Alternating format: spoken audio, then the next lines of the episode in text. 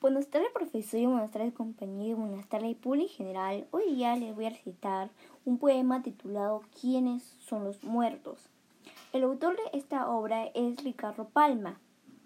Soy mi cargo de la institución educativa Elías Aguirre Romero, del sexto grado A. Mi tutor es Colbel Castro Isla. No son los muertos los que endulcen calma.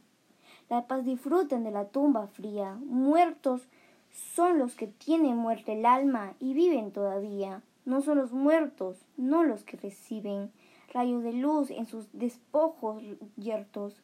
Los que mueren con honra son los vivos y los que viven sin honra son los muertos. La vida no es la que vivimos, la vida es el honor, es el recuerdo. Por eso hay muertos que en el mundo viven y hombres que viven en el mundo muerto. Gracias profesor, eso fue todo.